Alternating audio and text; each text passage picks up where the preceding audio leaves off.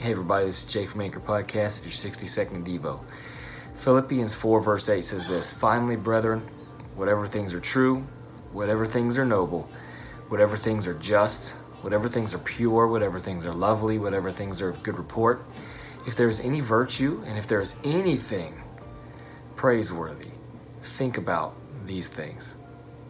How easy is it to think about things that are not praiseworthy? How easy is it to get anxious about things that are not even here yet or not even in possibility yet?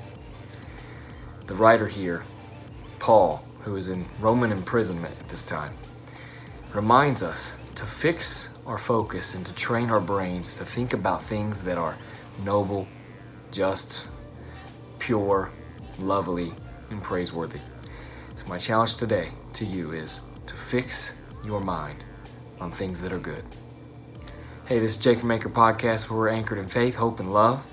Have a good day, everybody. Let's run this race together.